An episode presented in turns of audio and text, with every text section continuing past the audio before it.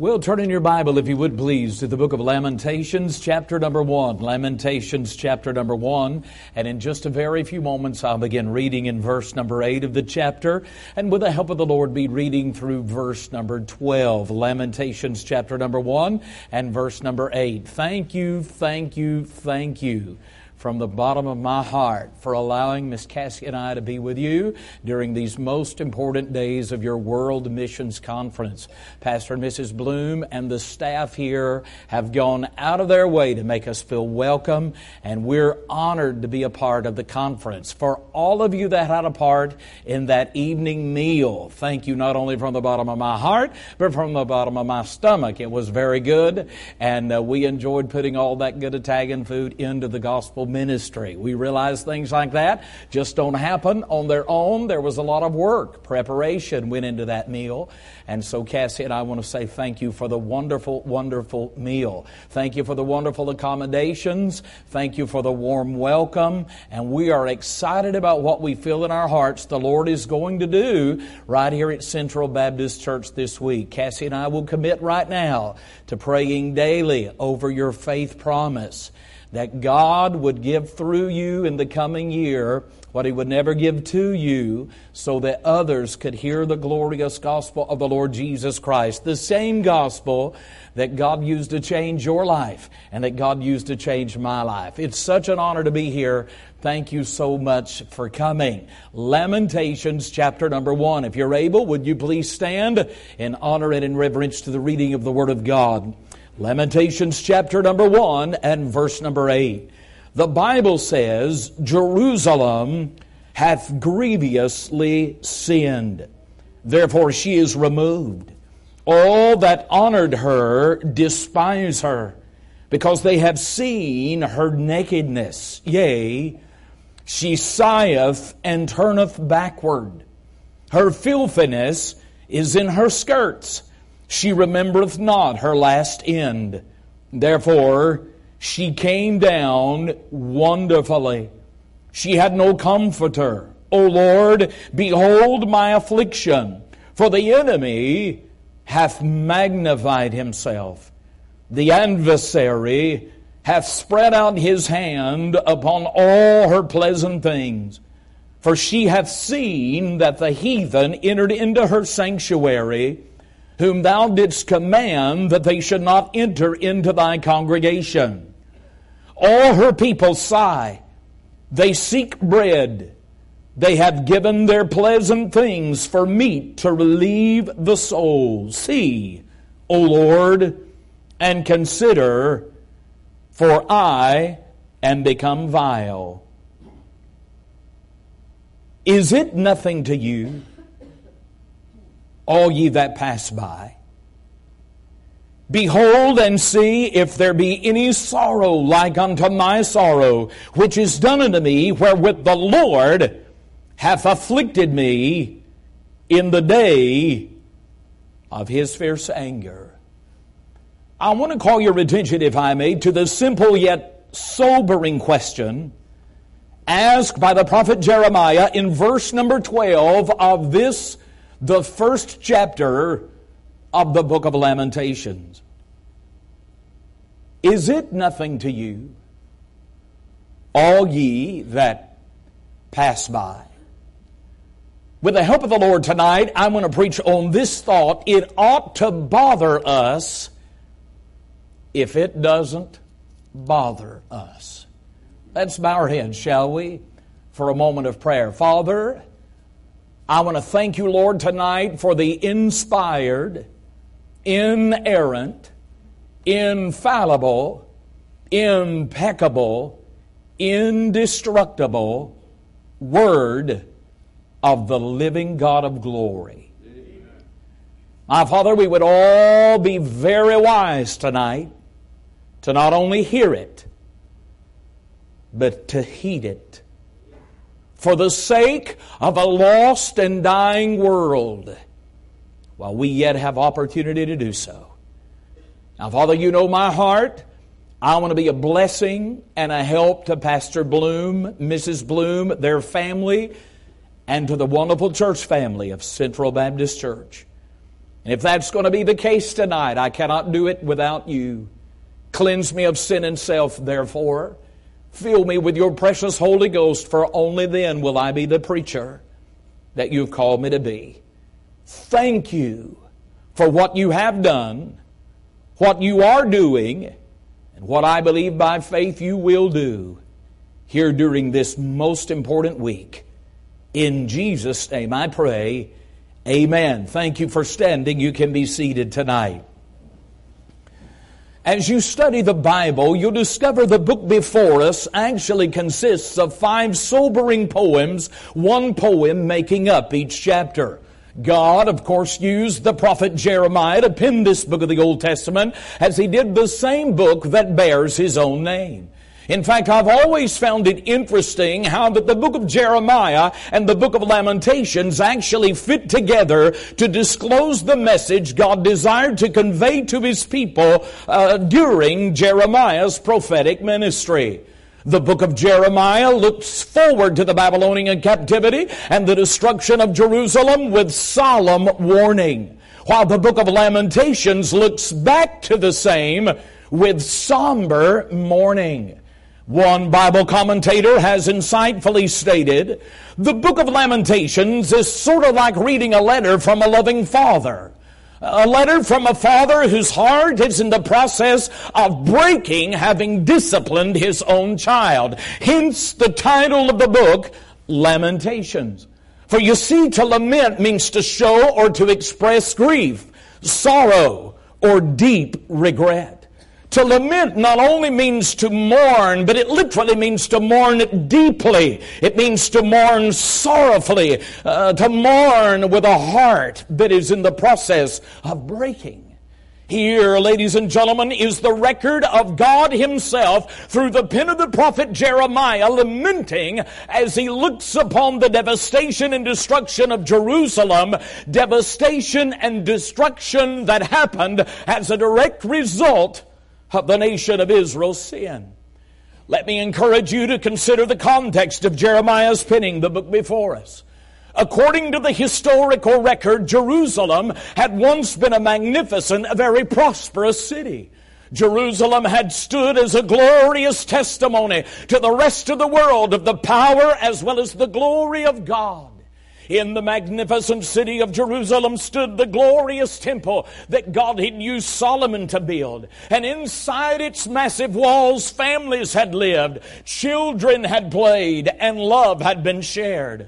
Jerusalem at one time in their history had been a city of both peace and prosperity as God had showered His abundant blessing upon His people.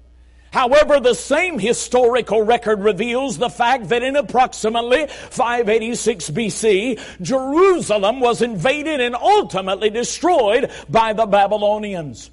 That is exactly why the first chapter of the book before us is a scene of devastation and destruction. By the time Jeremiah was used of God to pen chapter number one of the book, the walls of Jerusalem and the homes in which families had lived had been reduced to nothing more than rubble. By way of introduction to the message tonight, consider, if you would please, a few thoughts directly from Lamentations chapter number one. As I begin to dig into this, the first chapter of the book of Lamentations, I see number one, the description of the place. The description of the capital city of Jerusalem as Jeremiah stands and looks down the abandoned streets of this destroyed city. If you'll notice in verse number one, he begins to describe Jerusalem as a wife who had lost her husband. Jeremiah continued to write in verse 2 of the text, She weepeth sore in the night, and her tears are on her cheeks. Among all her lovers, she hath none to comfort her. All her friends have dealt treacherously with her. They are become her enemies. The description of the place. Notice verse number 6. In verse number six, Jeremiah now, he continues to describe the devastation as well as the destruction of the once powerful, prosperous city of Jerusalem. In verse number six, he begins to describe the city as a beautiful young lady whose beauty had diminished. If you'll notice in the latter portion of verse 6, Jeremiah says, Her princes are become like harts that find no pasture, and they are gone without strength before the pursuer. And so, yes, here as early as the first few verses of Scripture in Lamentations chapter number one, we witness right before our very eyes Jeremiah describing the capital city of Jerusalem. Oh, what a scene of devastation. My, what a scene of destruction. The description of the place. But then we not only see the description of the place, we secondly see the discipline of the people. We not only see the result of the Babylonian invasion, but brother, we see the reason for it. The discipline of the people. Jeremiah writes beginning with verse 3, look at it with me. Judah is gone into captivity because of affliction and because of great servitude. She dwelleth among the heathen. She findeth no rest. All her persecutors overtook her between the straits. The waves of Zion do mourn because none come to the solemn feasts. All her gates are desolate. Her priests sigh. Her virgins are afflicted and she is in bitterness.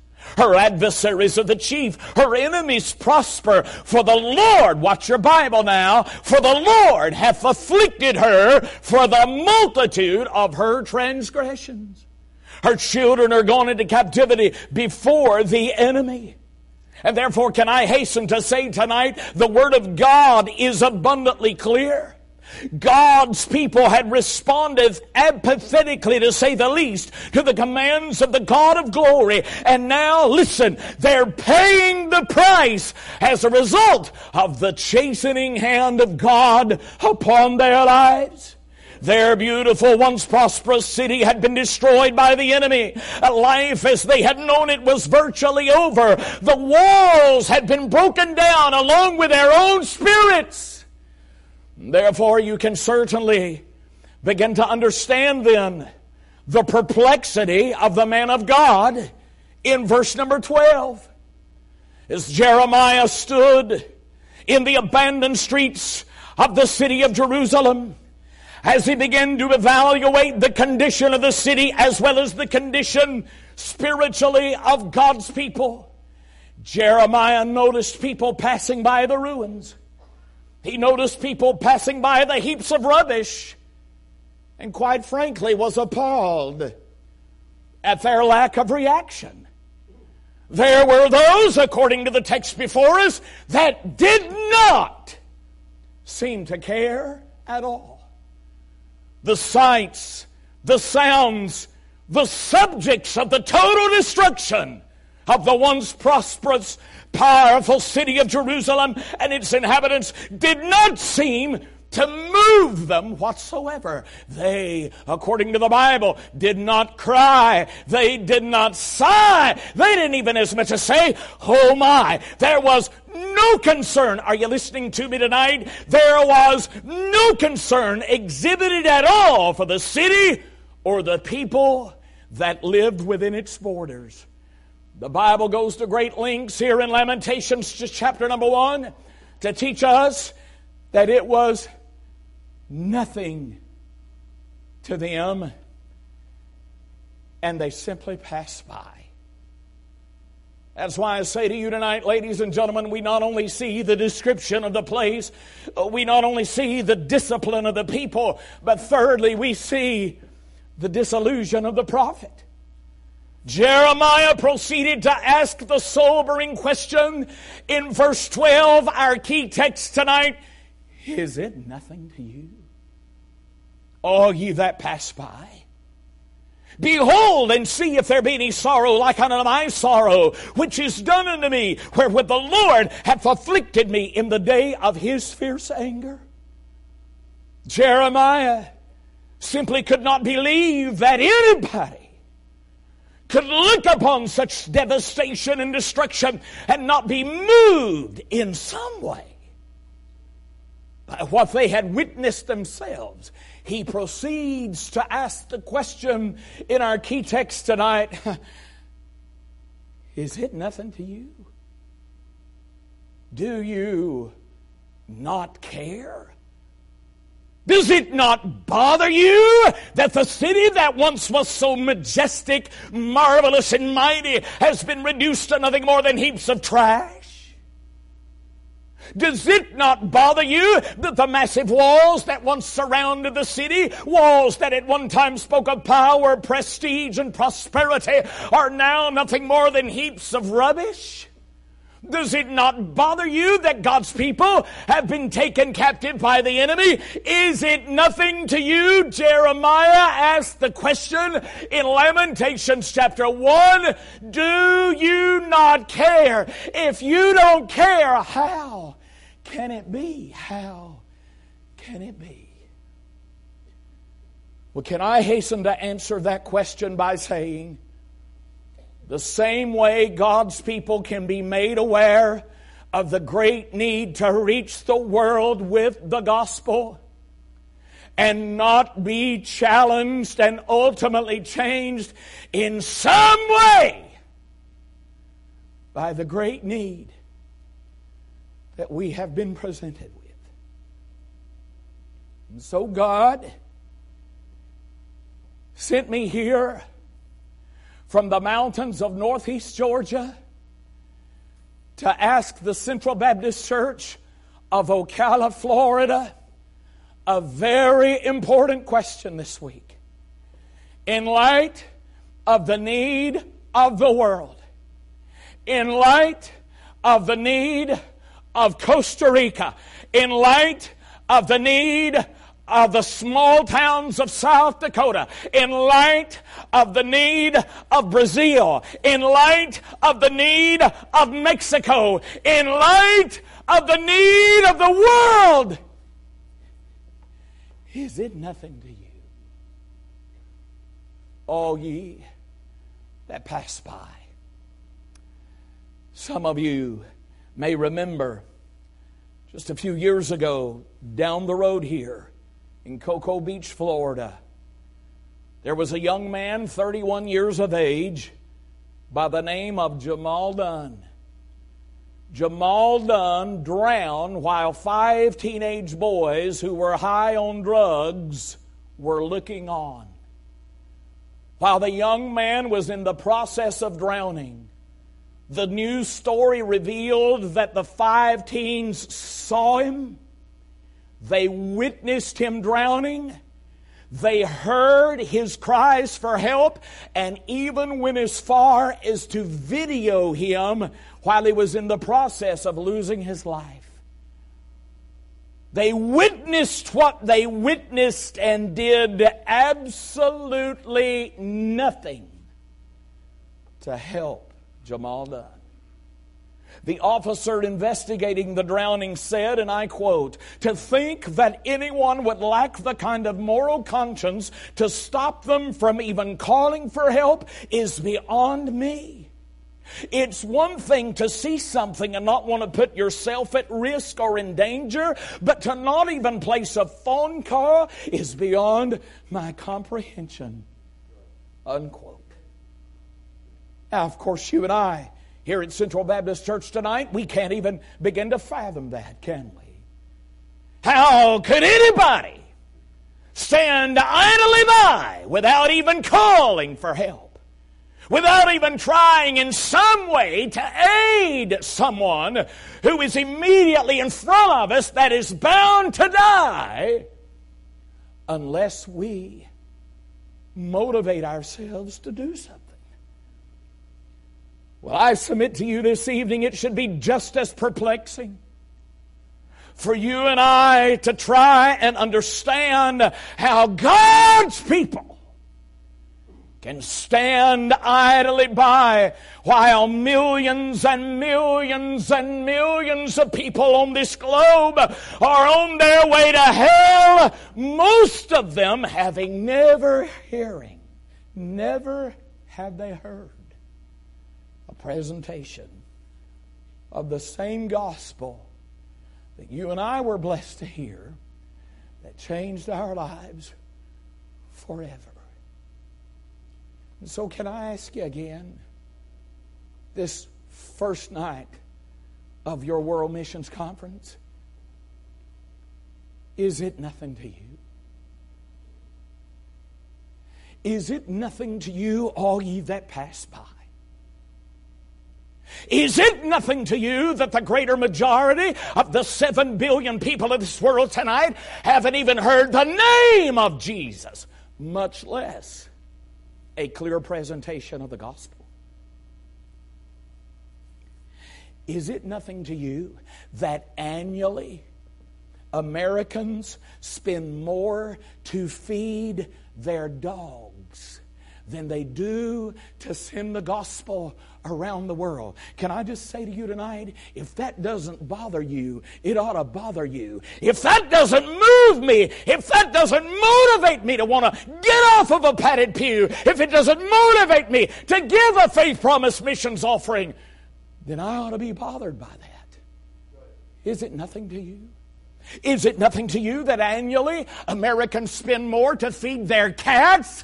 Is it nothing to you that annually Americans spend more on chewing gum throughout the course of the year than they do to send the gospel around the world? If you're not bothered by that, if I'm not bothered by that, I ought to be bothered. Is it nothing to you that 70,000 plus people will die before we lay our heads on our pillows tonight in the unreached world without ever hearing the name of Jesus? Is it nothing to you that annually, according to World Evangelization Research Center, there was more money embezzled by top custodians within local churches last year than there was invested in world evangelism for the cause of the Lord Jesus Christ? Is it nothing to you that annually the average American churchgoer gives a penny a day. That's right, one cent a day to global evangelization efforts. You can do the math. That's roughly 30 cents a month, $3.60 a year. Uh, while the need to reach the world through our going and through our giving has never been greater. Just a few months ago, I was best blessed to get on a plane in Atlanta, Georgia and fly to Salt Lake City, Utah, and preach a brand new church plant's first, I think it might have been his first or second uh, missions conference, missions revival. And I was talking to that church planter while I was there. He said, Preacher, I want to make you aware of the fact that there are now 400 towns in the state of Utah alone with nothing more than a Mormon ward. No church no choir, no soul winning, no missions outreach. Macedonia is blessed to come alongside the Bright Light Baptist Church in Concord, North Carolina, and help them service their church planner, Brother Danny Vaughn, who is serving uh, in the state of Utah tonight. And not Utah, I'm sorry, but in the state of Idaho tonight. And are you aware of the fact that in the state of Idaho, 99% of every town with a population of less than a thousand has no Bible believing, Bible preaching church? No independent, fundamental, Bible believing, King James preaching church. 99%. That's not a foreign country, friend. That's right here in the United States of America. Hear me this evening, Central Baptist Church. Currently, there are 1.4 billion people in China. Currently, there are 1.3 billion people in India. There are 326 million people in the United States of America. There are 267 million people in Indonesia tonight, and Indonesia is growing at a rate of 24%.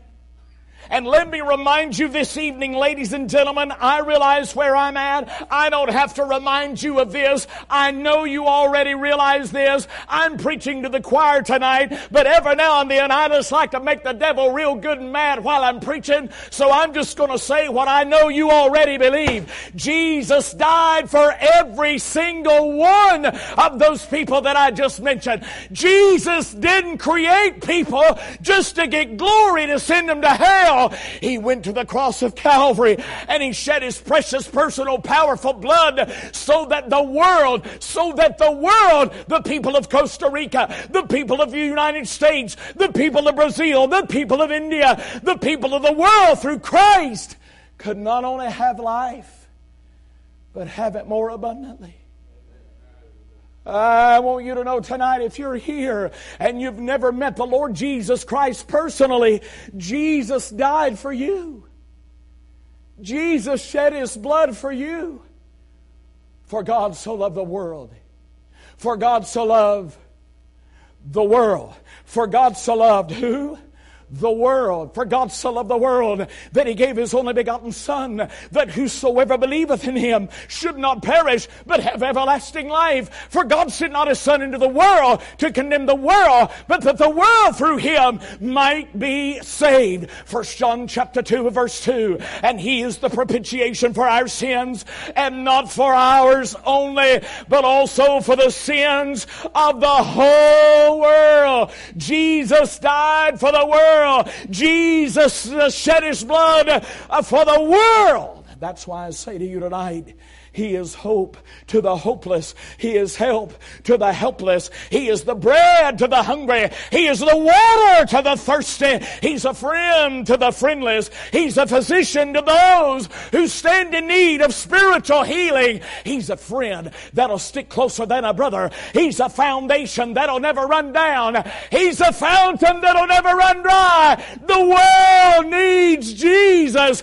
and Jesus died for the world. And so I ask you tonight is it nothing to you? Do you not care? I want you to know this evening it ought to bother us if it doesn't bother us. Have we drifted so far from God? Have our hearts become so grown, cold, and calloused? Have we become so distracted from the much greater need that we're just not moved anymore? In the next 10 minutes, in the next 10 minutes, I want to give you three reasons why I believe we're not bothered anymore. First of all, I must be honest tonight and preach the truth to you. I think, number one, there is a problem with coldness. The fires of evangelism that were once stoked by the experience of our own soul salvation due to a lack of fuel and stirring has nigh gone out coldness. Coldness. I just want to preach real plain right here because I love you. You can't go week after week after week and never pick up your Bible other than to bring it with you to church. Never read it, never study it, never meditate upon what God is saying throughout its precious pages and expect to have a burden to reach the world with the gospel. We can't vacate the prayer closet and expect to have a burden to reach Costa Rica with the gospel to the point that we would give sacrificially and pray fervently to get the Gilbalds there to start a great Bible believing, Bible preaching church. There is a problem with coldness. Have our hearts grown cold? Towards God and the things of God? Do we go to church to get out more than we go to get in? There is a problem. I really believe there is a problem with coldness. Secondly, I believe there's a problem with complacency. For you see, it's one thing to be cold, but brother, being cold and not even caring, brother, that takes the problem to yet another level. I want you to know you're listening to a preacher that's been in a different church every Sunday of his life now for the last five years. It'll be five years in May this year. And if you were to ask me tonight, Brother Caudill, if you could sum up the average independent Baptist church today in one word, what would that one word be? I wouldn't have to think five seconds. That one word would be complacent. Can I give you Scott Caudill's definition for complacency? Here it is smug satisfaction. That's what complacency is. And the reason that I'm spending a little more time on this complacent point than I even did the first point is because I had the blessing of pastoring independent, fundamental, temperamental Baptist for almost 22 years. And if I were to ask to sum up 22 years of pastoring, if I were to be asked, preacher, what would you say the greatest problem was in the churches that you pastored? This is what I'd say complacent. In 22 years of pastoring, I had 21 missions conferences myself. And it never failed, Pastor Bloom. It never failed. In 21 years, somebody, somebody would always come to me and they'd say something like this Preacher, we already support 50 missionaries. Can I ask you a question tonight? In light of the great need of the world, what are 50 missionaries? We need 5,000. We need 10,000. We need 15,000. And you're content with I appreciate what the preacher said earlier. 140 missionaries around the world. $160,000 given over and above your regular tithes and offerings so that others could hear the gospel. And he would never tell you, but I assure you, I assure you, knowing people that I've pastored throughout the course of this week, somebody some, you might not do it now that I've preached about it. But some of you, if you were to bear what you have thought today, it would be this. Here we go again. Missions conference time. Pastor Bloom is going to hold up the faith promise card. He's going to tell you how. That's that fellow from West Virginia. You'll have to bother. He's going to tell you how easy it is to tear that faith promise card. And you know, you would never say it outwardly. But right here, right here where nobody knows but you and God, you're okay with $161,000, 520. You're okay with that. But can I ask you this before I give you my last point? What is $161,000? Jesus said, For what shall it profit a man if he should gain the whole world and lose his soul? So, can I ask you this before I give my last point? In light of the great need of the world, couldn't we do a little more? Couldn't we do a little more? If you've been given $30 a month, couldn't you give 35 next month? If you've been given $100 a month, couldn't you, couldn't you bump it up to 105 next month? If you've been given $200 a month, hey, for the sake of the world and the coming judgment seat of Christ that you and I will stand before uh, one day, I don't believe it's going to be long, ladies and gentlemen. It's not worth being complacent over. coldness, complacency. Now, notice the final point. It all leads to this final point. The coldness, if it's not dealt with, will lead to complacency or smug satisfaction. And the complacency, if it's not dealt with, you know what it always leads to? Callousness. That's why Preacher Caudill can preach until he's red in the face, until his heart's about to pound out of his chest. And not all, but some will leave tonight unchanged. Callousness. Preacher, I don't know about you, but sometimes I get busy doing good things, good things, keeping a schedule, making sure 125 different missionary families around the world get their monthly funds so that they continue to do what God's called them to do. And if I'm not careful, my heart will become distant from God and the things of God.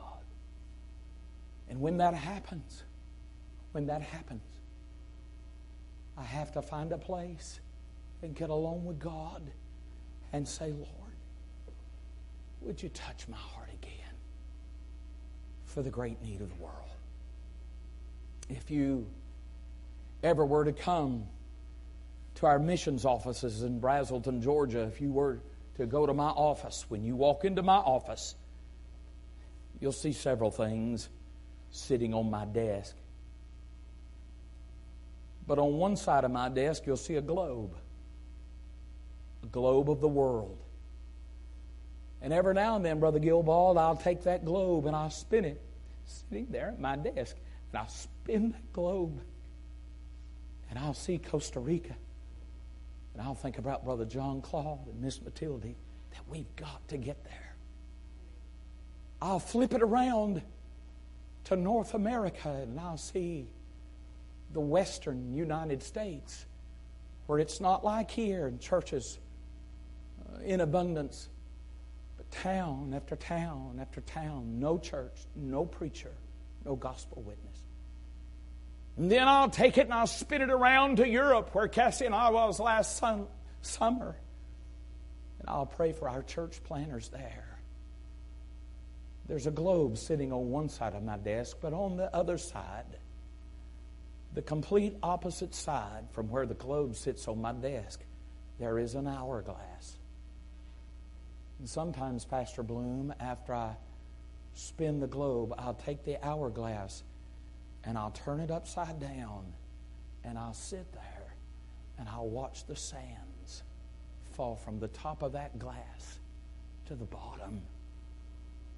And I ask myself this question Is it nothing to you? All ye that pass by. I heard a very wise preacher say one time, I've never forgotten it. He said, You know, after you've been blessed to hear a Bible message, a Bible message, there are two times that you should utilize the altar or get along with God. Number one, when you are bothered by it. How many of you have been in church and, man, Pastor Bloom got up on a Sunday morning or Sunday night or Wednesday night and it, it was just like, look, he knew what you had been thinking throughout the course of that week. And some of you are nodding your head. And boy, God deals with your heart through the preaching of the Word of God. And you know that's the Holy Ghost inside of you saying, You know that preacher's right. You know that Bible's right. You need to get right with God. And boy, when we're bothered by something, a good Bible message, boy, we ought to do business with the Lord. But that wise man of God said something else I've never forgotten. You know what he said? There's another time that you ought to use the altar as well. There's another time you ought to get along with God as well. You know when that is? When you're not bothered by it.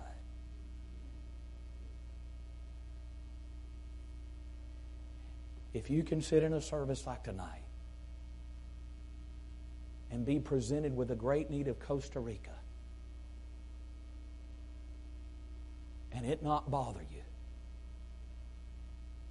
it ought to bother you. I'll tell you what I believe. I know God doesn't call everybody to go to Costa Rica, but I believe every one of us who are saved ought to wrestle with it. I know I do. Man, there's a part of me, preacher, that wants to go down there with them. And man, help him. You ought to go to his table after the service. Listen, he's already got, he's an architect by trade. He taught architecture in the school. He knows how to build buildings and do everything like that. He's got a plan. He can show you. He's got the properties all laid out, Pastor Bloom. He's got the he's got the church building here. He's got the school here. He's got the Bible training center here. He's got it all mapped out. He just needs somebody to get on board with him and help him get there. So, in light of that great need, can I ask you one more time before I pray? This first night of your World Missions Conference, is it nothing to you? Is it nothing to you? All ye that pass by. You've listened so well. Would you bow your head with me tonight? I